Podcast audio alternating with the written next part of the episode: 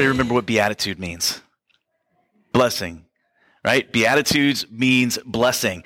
And so Jesus starts off what I've called the King's Speech, uh, this Sermon on the Mount, by talking about blessings. And they start to sound really counterintuitive. They sound like they have this negative connotation to them when he starts talking about blessed are the poor in spirit, and blessed are those who mourn, and blessed are the gentle, and blessed are those who hunger and thirst. And so they start off sounding a little negative, but of course, this is the upside down kingdom of God. And so he contrasts these with some amazing blessings, some promises when he talks about how yours is the kingdom of heaven right? You, you will be comforted. You are the ones who will inherit the earth. You are the ones that will be satisfied. And so he takes these things that seem like negatives and turns them into wonderful promises. And they're the promises that Jesus offers for those that are completely his. But they get progressively more difficult as we go through. I don't know if you've noticed that, but they kind of scale up in difficulty as we've been going. Until so this last one that we talked about two weeks ago, which was mercy. Blessed are the merciful, for they shall receive mercy. And that's what we talked about two weeks ago. Now, I liked that one because I thought this is one that I think I can actually do. Like, I think I'm a pretty merciful person, right? I can handle mercy. Except I can't. I'm really not that merciful. I'm actually a self centered, selfish, judgmental person who says things that he shouldn't. And so mercy is difficult. Mercy is um, not getting what we deserve.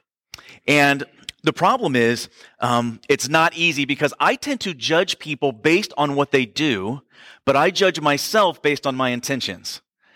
Right? I look at other people and I judge them by the way they're acting. But for me, I'm like, well, I meant to do that. Or that's not what I meant when I said that. And so I judge myself by my intentions. And so I think I can be a more merciful person than others, but in reality, I have just as much trouble with it. And Jesus says, if you're a person who wants mercy, and we all need it, by the way, we all need mercy, then you need to be somebody who's going to extend mercy to others.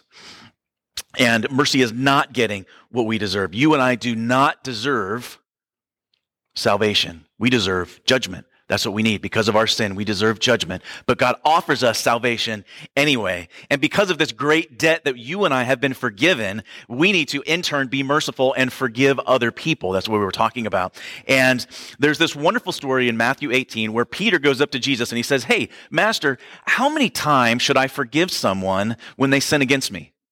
Like seven times? Like that sounds pretty good, right? That sounds very spiritual. Seven times. Like that's the perfect number. Seven's the perfect number, so that's got to be it. And Jesus said, actually, Peter, it's 70 times seven.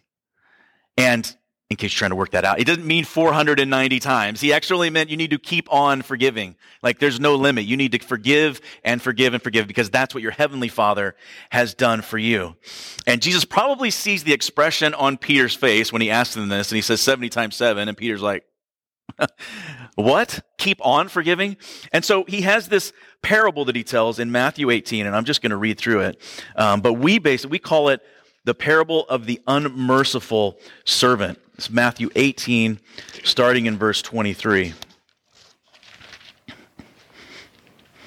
Therefore, the kingdom of heaven may be compared to a king who wished to settle accounts with his servants. When he began to settle, one was brought to him who owed him 10,000 talents. Guys, that's about 20 years worth of income. 20 years worth of income.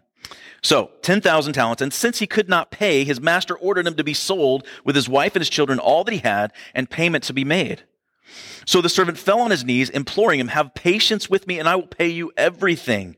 And out of pity for him, the master of that servant released him and forgave him the debt. But when the same servant went out, found one of his fellow servants who owed him a hundred denarii, which is just over three months worth of income, okay?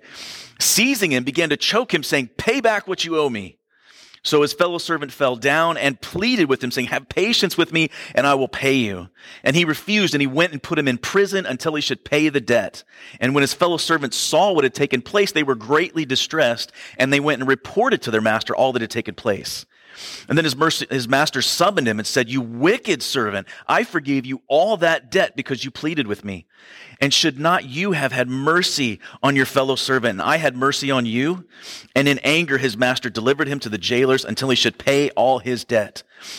So also my heavenly father will do to every one of you who do not forgive your brother in his heart.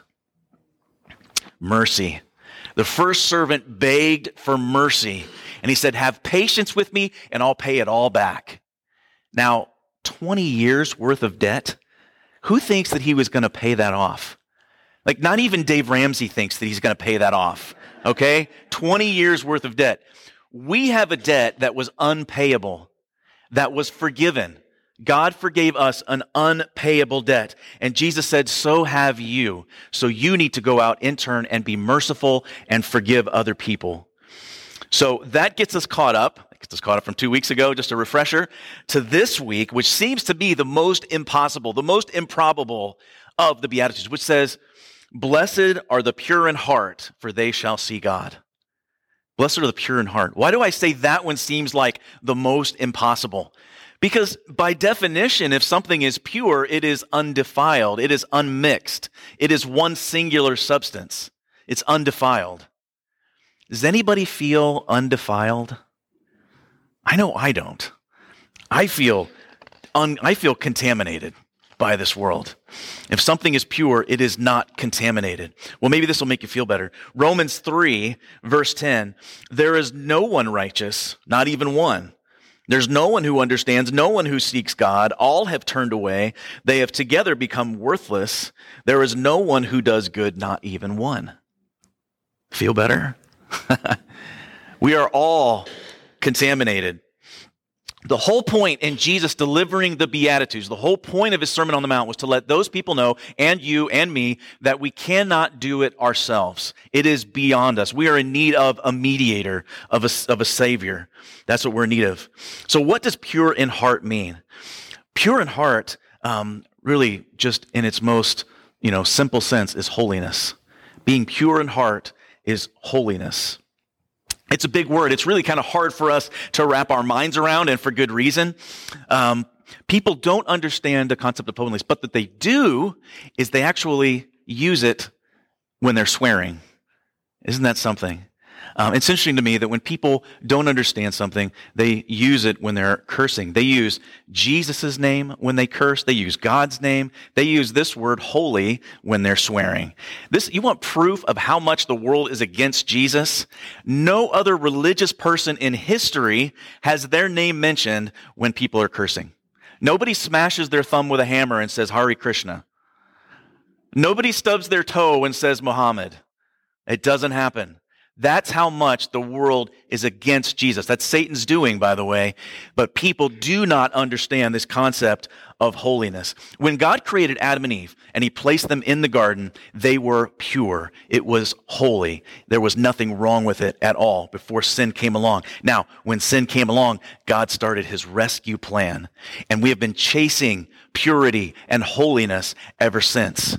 And God is making a way for that. The central theme throughout the scriptures is holiness. Every spiritual truth in the Bible touches on holiness and being pure in heart.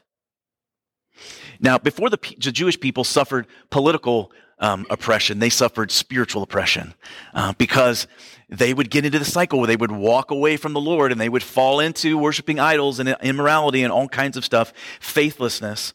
They would leave God and start worshiping idols. So the Pharisees thought, okay, listen, God gave us this list of commandments, but we obviously stink at keeping those. So maybe if we have more rules, that will help us. And then we can come up with a system whereby we can develop our own holiness.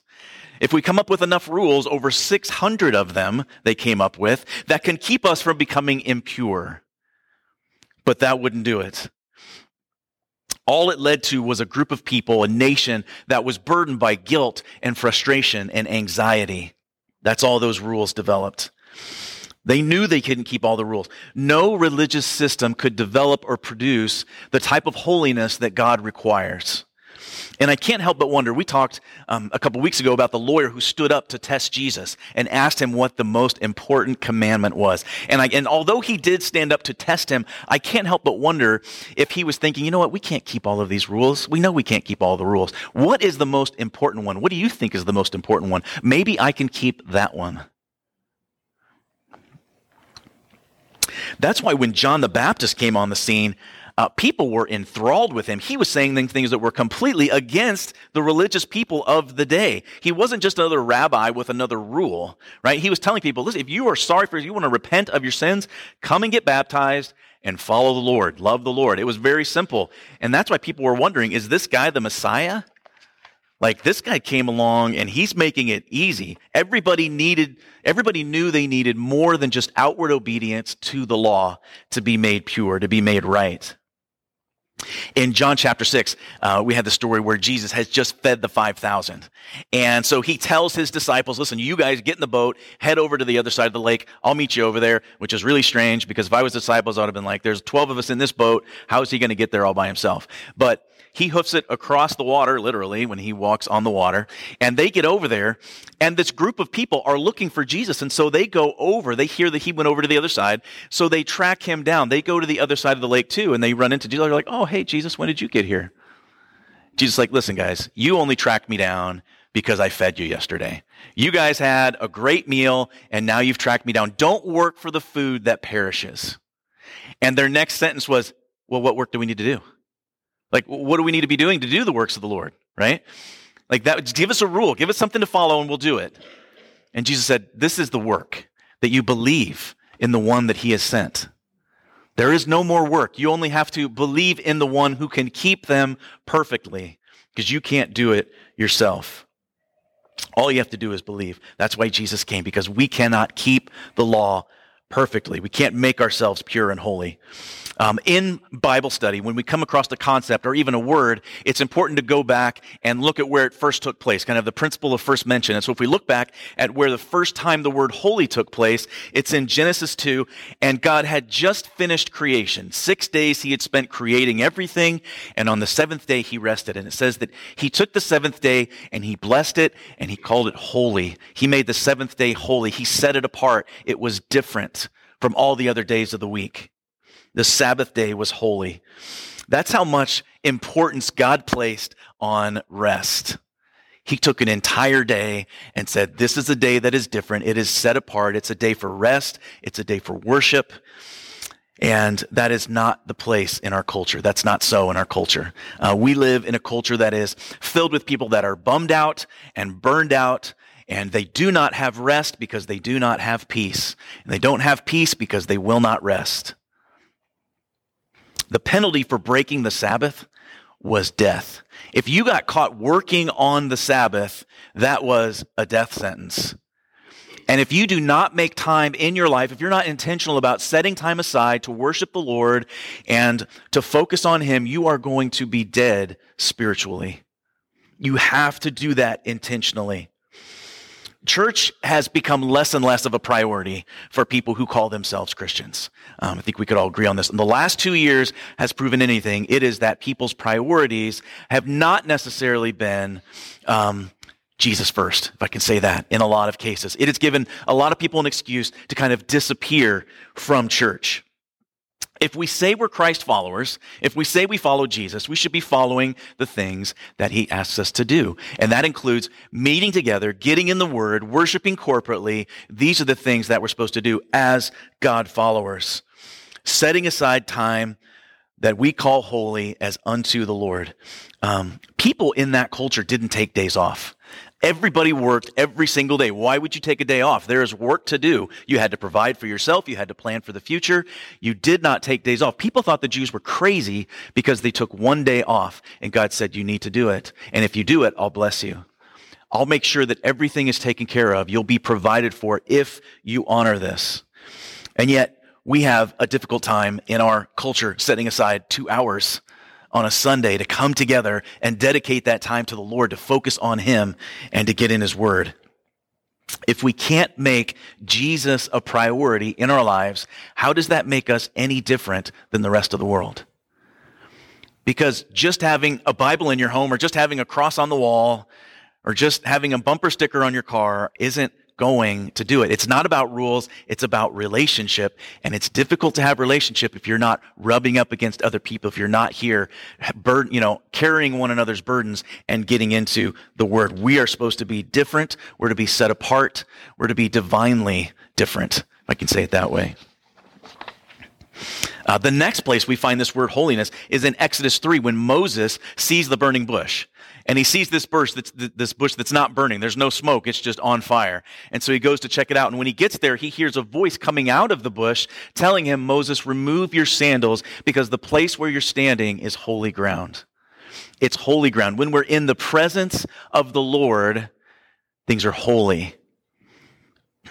Remember that for later. Things are divinely different when we're in his presence. 56 times in the book of Exodus, the word holy is used. Uh, 92 times in the book of Leviticus. This is when we do our reading through the Bible and we get to Leviticus, we kind of slow down a little bit because we're reading about like the priests, you know, and the pots and everything that's consecrated and holy and, and we get caught up in that. But, um, it's actually a great study. If you're geeky like me, I love that kind of stuff. It's all about holiness and being set apart to the Lord. Um, in total, over 600 times the word holy is used in the Bible. It's important. It's important. We are to be a people that are set apart, that are different, that are pure that word heart in the scriptures is full of meaning. Um, it's more than just our feelings. It is uh, what some people call the seat of emotions, but it also has to do with um, how we think and our will in particular. Uh, there's this uh, story in Matthew 9 where Jesus heals the paralytic and he says, Your sins are forgiven. And the Pharisees freak out. And Jesus says this in chapter 9, verse 4. But Jesus, knowing their thoughts, said, Why do you think evil in your hearts? In this verse, Jesus is talking about who we are on the inside.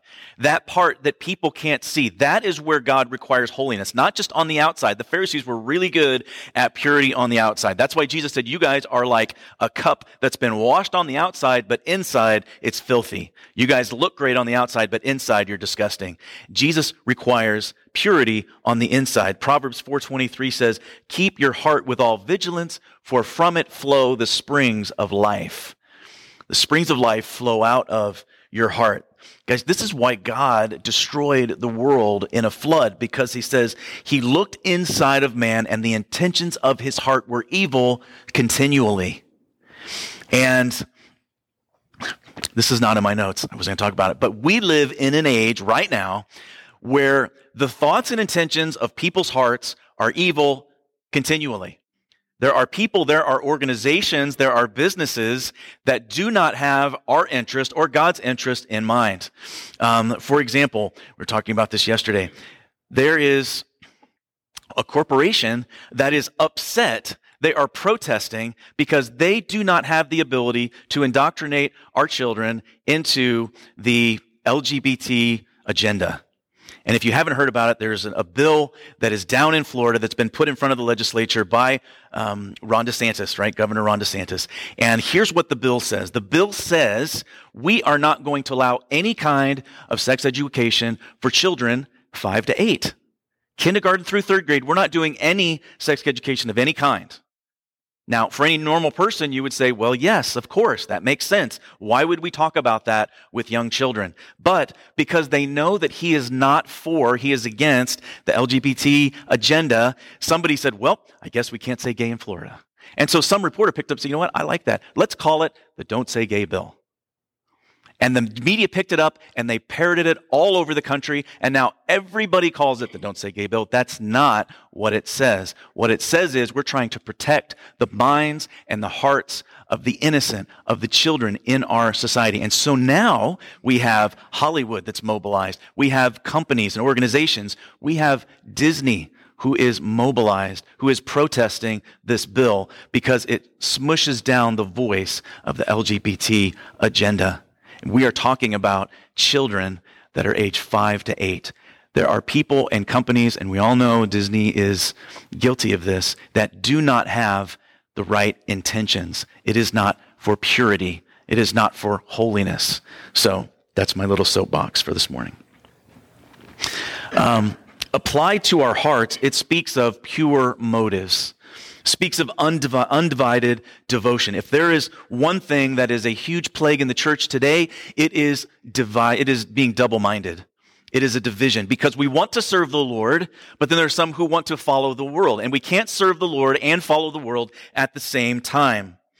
Our devotion is divided. In John 2 23, says that now when Jesus was in Jerusalem at the Passover feast, many believed in his name when they saw the signs that he was doing. But Jesus, on his part, did not entrust himself to them because he knew all people and needed no one to bear witness about man, about man, for he himself knew what was in man. People believed initially when they saw the signs that he was doing, but they were still divided in their hearts. And Jesus knew this. And what happens when we become divided in our hearts is we become miserable Christians, gang, because we have just enough of Jesus in us to not be able to enjoy the world.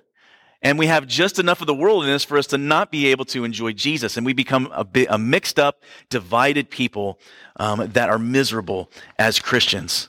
Uh, James I love James. You guys know that. I love James. James 4 4, he says, he says it very plainly. He pulls no punches. He says, You adulterous people, do you not know that friendship with the world is enmity with God? Therefore, whoever wishes to be a friend of the world makes himself an enemy of God. That's a verse that the modern church needs to hear very badly. Um, we're to be friendly, but we're not to be a friend of the world. We're not to be linked to. We're not to be connected to. We're to be set apart called out different. So what's the solution? Well, James gives it to us a few verses later, and he's just as black and white. He says, Draw near to God, and he will draw near to you. Cleanse your hands, you sinners, and purify your hearts, you double minded. Purify your hearts. If you're double minded, you're not pure in heart. We need to be whole, we need to be all in. In his presence, will be cleansed. There's a great story in 1 Samuel 5. And it starts off kind of tragically. It's the same story of the Israelites who have wandered away from, from God and they have thrown themselves into the world and they have fallen into idolatry. And so God says, okay, here we go again. The Philistines are going to conquer you. And so the Philistines win the battle over the Israelites. They rout them and they capture the Ark of the Covenant. The physical, tangible presence of God to them that they would take everywhere. It got captured by the Philistines. They take it back and place it into the, god, the house of one of their gods, into the temple of Dagon. Okay? And Dagon is this half fish, half man idol that the Philistines worshiped. And they set the ark down next to him and they all go to bed. And the next morning they get up and they walk into the temple and Dagon is face down in front of the ark. It's awesome. They're like, what? What happened here? So they set the idol back up. They set Dagon up. They go through their day. They get up the next morning and Dagon face down in front of the ark again, only this time without his head and without his hands. People are like, this thing's got to go. We got to get rid of it. So they send it. The people start to be afflicted with tumors and all kinds of things. They say, get it out of here. So they send it to another city. Those people start to break out in tumors and become afflicted. And so they go to the priests of Dagon. They said, what do we do? And they said, listen, short story. Um, you need to put it on a cart. You need to put it, you know, hook it up to some cows and get that thing back to Israel. You need to get the presence of God out of here because our sin isn't going to bow to it right? The idol is bowing. Sin will bow in his presence. We don't want his presence here. We want our sin. So go ahead and send the ark back to the Israelites. So it's a crazy story. What's the point? Even though we fail, even though we fall down, those who belong to God need to be motivated towards purity we have to be motivated towards purity. Our sincere desire needs to be for holiness, even though sometimes sin halts the fulfillment of that desire. We still need to be desiring holiness.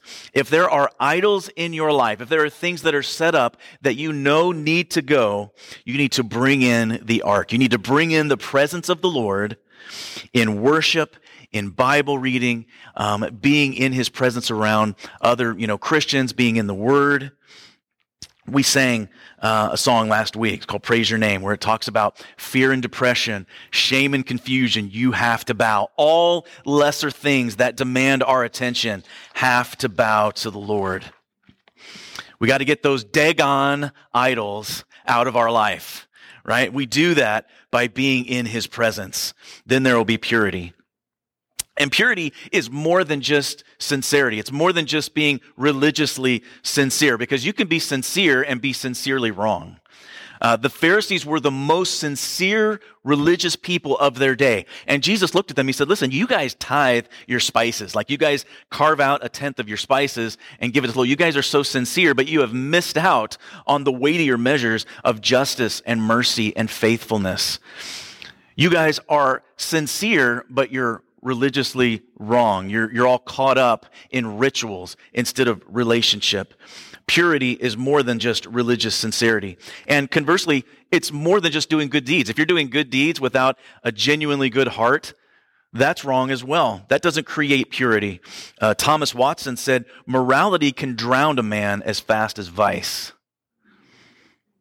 Philanthropists, the philanthropists will end up in hell if they do not have a pure heart, if they have not surrendered their lives to the Lord, because that is what's required a pure heart, our lives surrendered to His.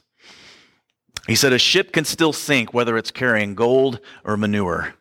It can still sink. Doesn't matter what the intentions are, it only matters positionally where we are in Him. Purity of heart is perfection of heart. Later on, Jesus would tell his disciples, he would say, You need to be perfect, even as your heavenly Father is perfect. Now, I would have been the one with my jaw open. What? Per- how can we be perfect? What do you mean by that? That's impossible.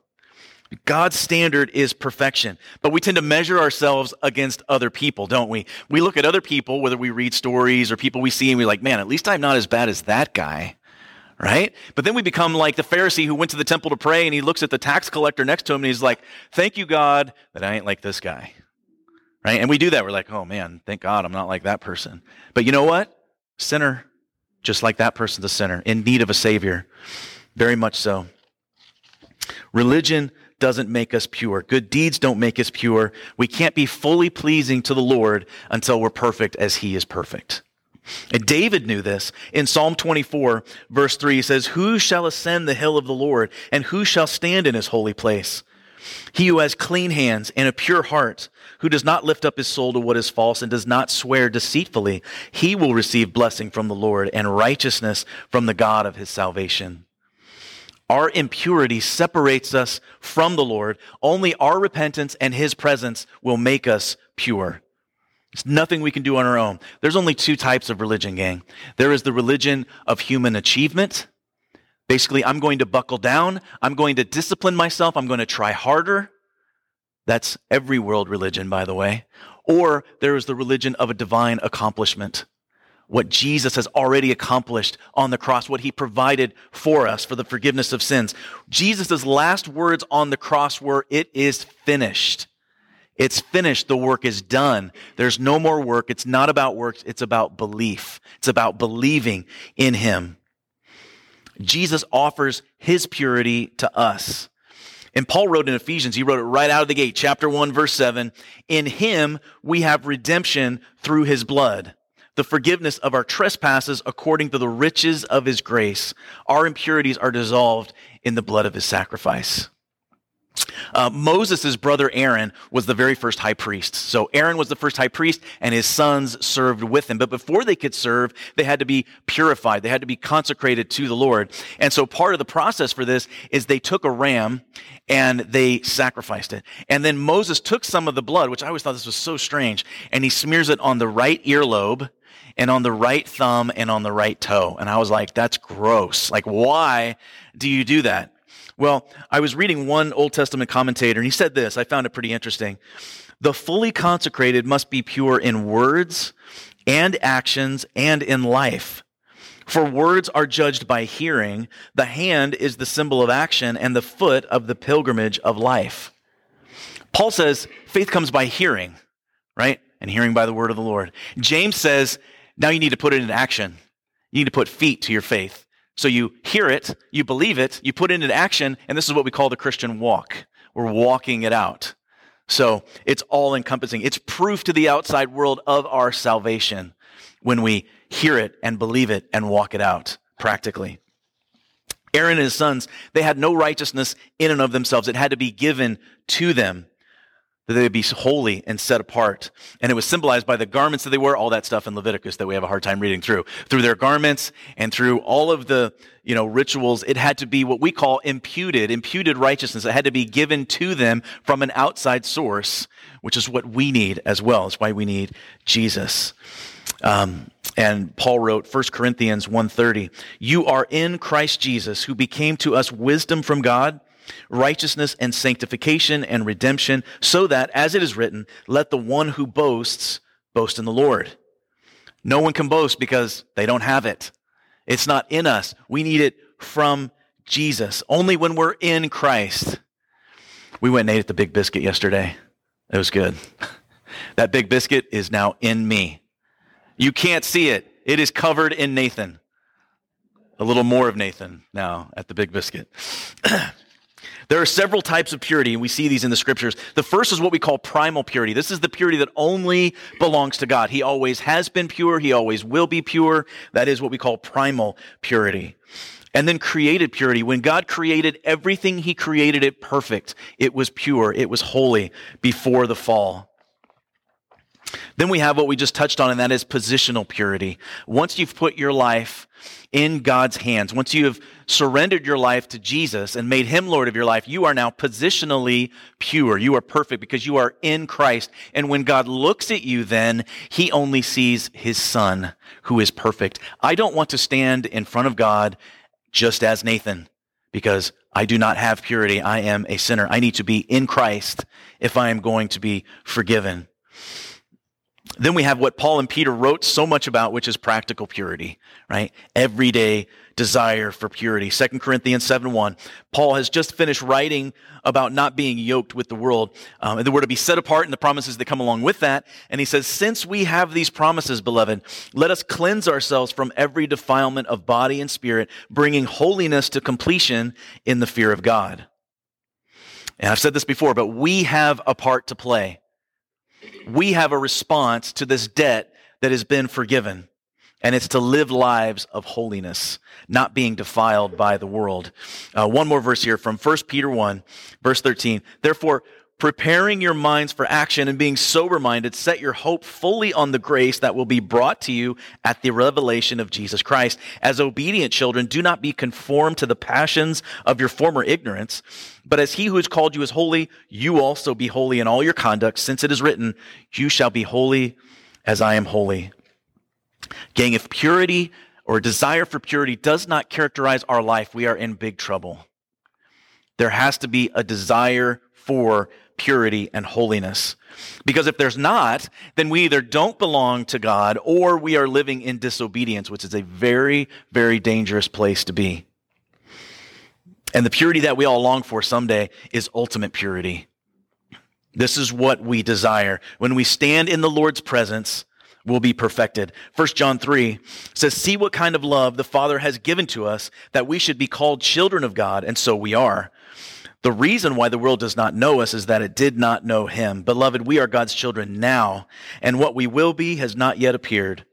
But we know that when he appears, we shall be like him because we shall see him as he is. And everyone who thus hopes in him purifies himself as he is pure. I believe this day is coming soon. I believe this day is coming soon. The way things are going in the world, it isn't far away. And even if it is, our lives here on earth are so brief, especially in light of eternity. People have 40, 50, 60 years that they want to flesh out here and live for themselves, when on the other side of it is eternally, and where we are positionally before our days end will determine where we spend that eternity. When Jesus comes back, there will no longer be a division between secular and sacred. It'll all be sacred. It'll all be wholeness. It will all be holiness when Jesus returns. Uh, right now, everything's mixed together, right? We're called to be lights in the middle of darkness. Um, but when he returns, there will only be holiness. Uh, we're God's children now. That is our identity. But we'll be perfected when our identity meets its fulfillment in him, when we see him face to face. We'll experience the reality of the promise when he is ruling and reigning on this earth. Does anybody have bumper stickers on their car may have bumpers, the things they stick on their car. I, everywhere we go, I find it fascinating. All these things that people stick on their cars. Put those up here. I found, these are some that I found. I thought it was kind of funny. This first one, evidently this couple doesn't have any kids because they have bags of cash instead of kids next to them. Um, this next person likes to run. I don't know why people who run feel the need to tell everybody that they run. That's good for you. I, I, I like the ones that say 0.0. then life is better with a dog.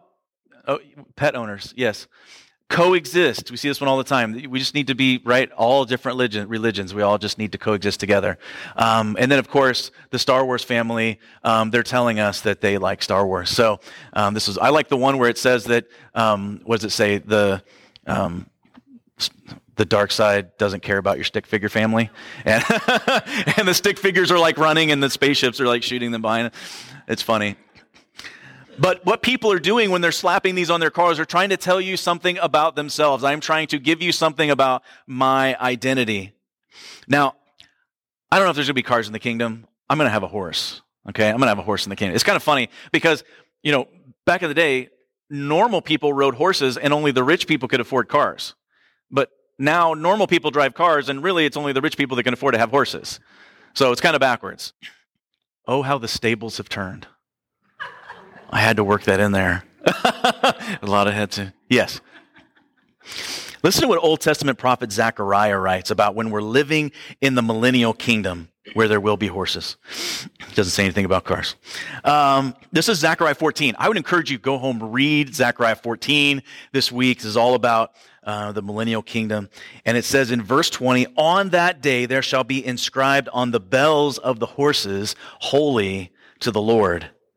No bumper stickers. Everything will be holy. That'll be our identity. Our identity, everything's identity will be found in the Lord. So what's the path to purity?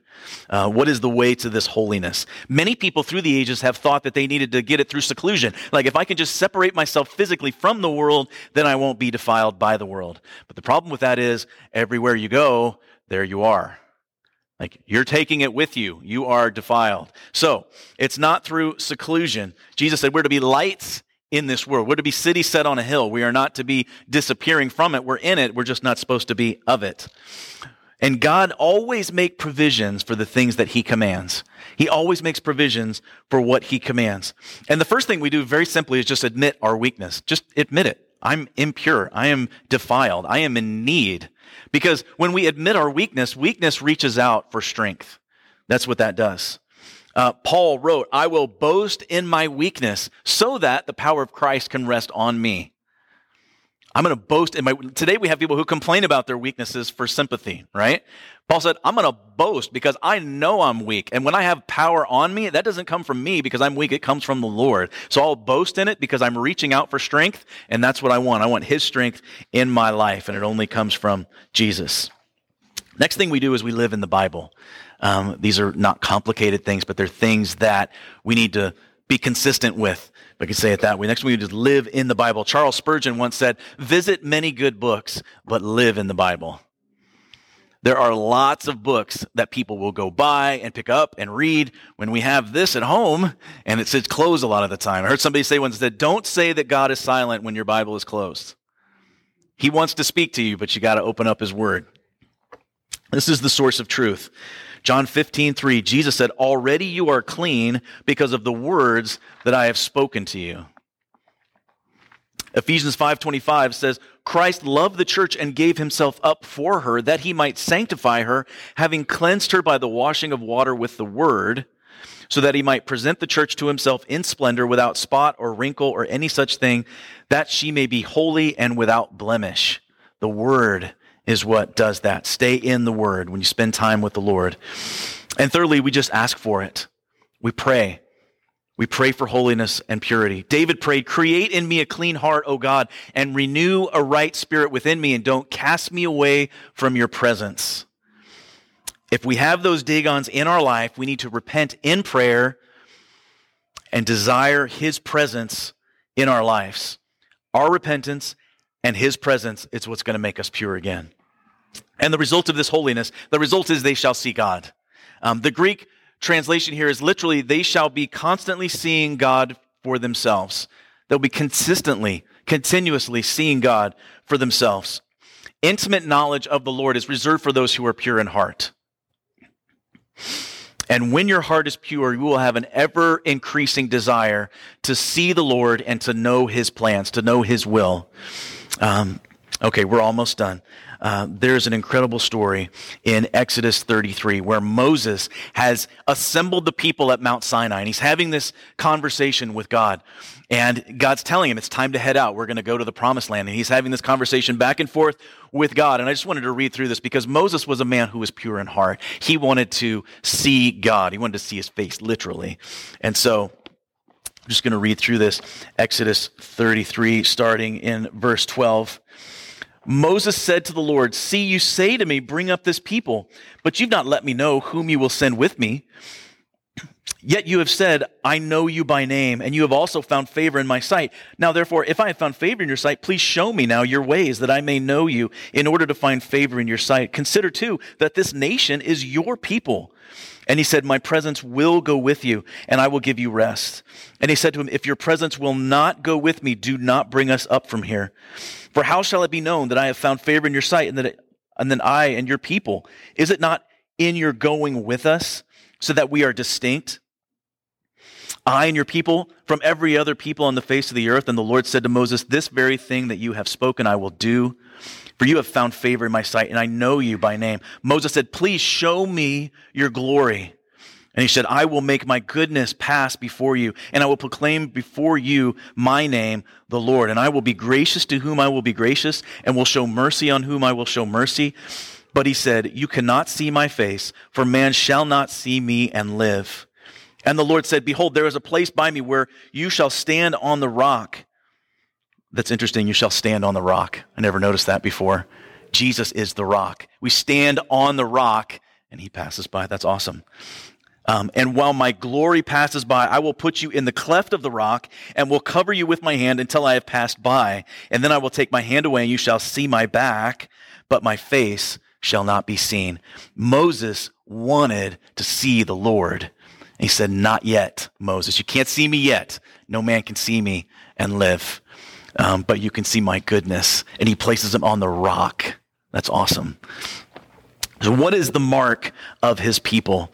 Uh, it's his presence going with us. It was the mark of his people, the Jews, as he was going with them through um, into the promised land. It is to be the mark of his adopted sons and daughters now that his presence accompanies us everywhere we go. And while we see bits and pieces here, we see little bits of glory here on earth, but we desire to see his face. That is our desire as Jesus followers. And we're told in that day, when we see him, we will be made like him. We will be made pure. So I found this video. I'm going to end with this video, and hopefully the sound works because we are having trouble with the speaker earlier. Um, but it does a masterful job of encapsulating exactly what holiness is. You've probably heard the word holy before, or at least sang it in a church song once or twice. And for most people, this idea is really just connected to being a morally good person. So God is holy because he's morally perfect. Yeah, that is part of it. But in the Bible, the idea of holiness is even bigger and more rich what it's really describing is how God is the creative force behind the whole universe. He's the one and only being with the power to make a world full of such beauty and life. And so all these abilities, they make God utterly unique, which is the meaning of the word holy. So, a helpful way to think about God's holiness is by using the sun as a metaphor. The sun is unique, at least within our solar system, and it's really powerful. It's the source of all this beautiful life on our planet. And so you could say that the sun is holy.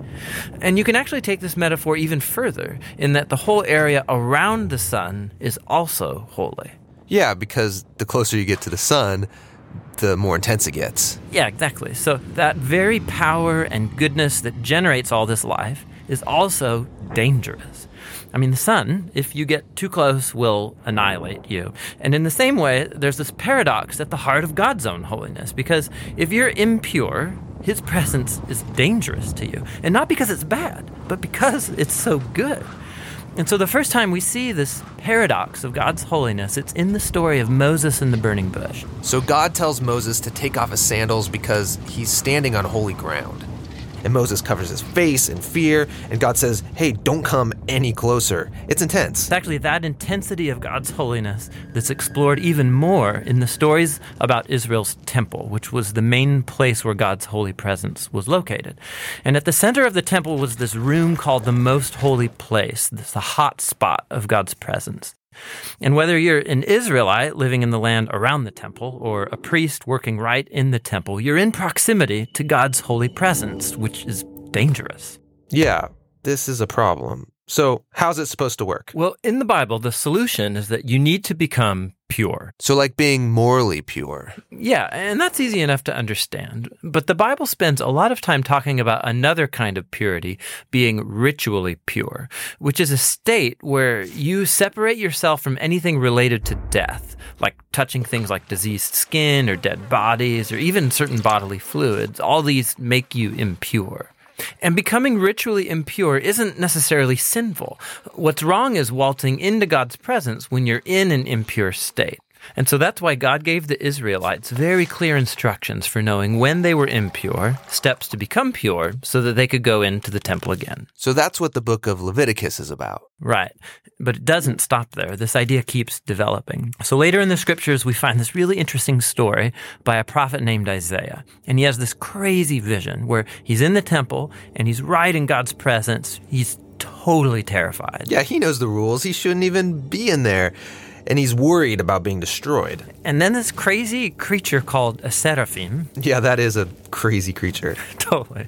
So it flies over with a hot coal, and then it sears Isaiah's lips with the coal and says something really weird. Your guilt is taken away and your sin is atoned for. So this burning coal somehow makes Isaiah pure. Yeah, it's remarkable because normally if you touch something impure, it transfers its impurity to you. But now here's this new idea where you have this coal, this very holy and pure object, and it touches Isaiah and it transfers its purity to him. Isaiah is not destroyed by God's holiness, he's transformed by it. I mean, the implications of this are just huge. But there's one more development this time from another prophet, Ezekiel. And he has this vision where he's standing at the temple and he sees water trickling out from it. And then that water turns into a stream, and then it grows into a deep river that starts flowing through the desert, leaving this trail of green trees behind it. And then it flows into the Dead Sea, making everything fresh and alive. So instead of becoming pure first and then going into the temple, here God's holiness comes out from the temple, making things pure and bringing them to life. What does it all mean? So we don't know until we meet this man, Jesus. And he claims that he's fulfilling all of these ancient visions, but in surprising new ways. So Jesus, he went around touching people who are impure, people with skin diseases, a, a woman with chronic bleeding, or dead people. And when he touches them, their impurity should transfer over to Jesus, but instead, Jesus' purity transfers to them and actually heals their bodies. Jesus is like that holy coal in Isaiah's vision. Right. And Jesus claimed that he was the human embodiment of God's own holiness, and that he and his followers were now God's temple, so that through them, God's holy presence would go out into the world and bring life and healing and hope. And so, this is why Jesus described his followers as having streams of living water flowing out of them. So, this is our part of the story where we find ourselves now, but Where's this all heading? So, the last pages of the Bible end with a final vision about God's holiness. And this time it's by a guy named John. And in his vision, we see the whole world made completely new. The entire earth has become God's temple. And Ezekiel's river is there, flowing out of God's presence, immersing all of creation, removing all impurity, and bringing everything back to life.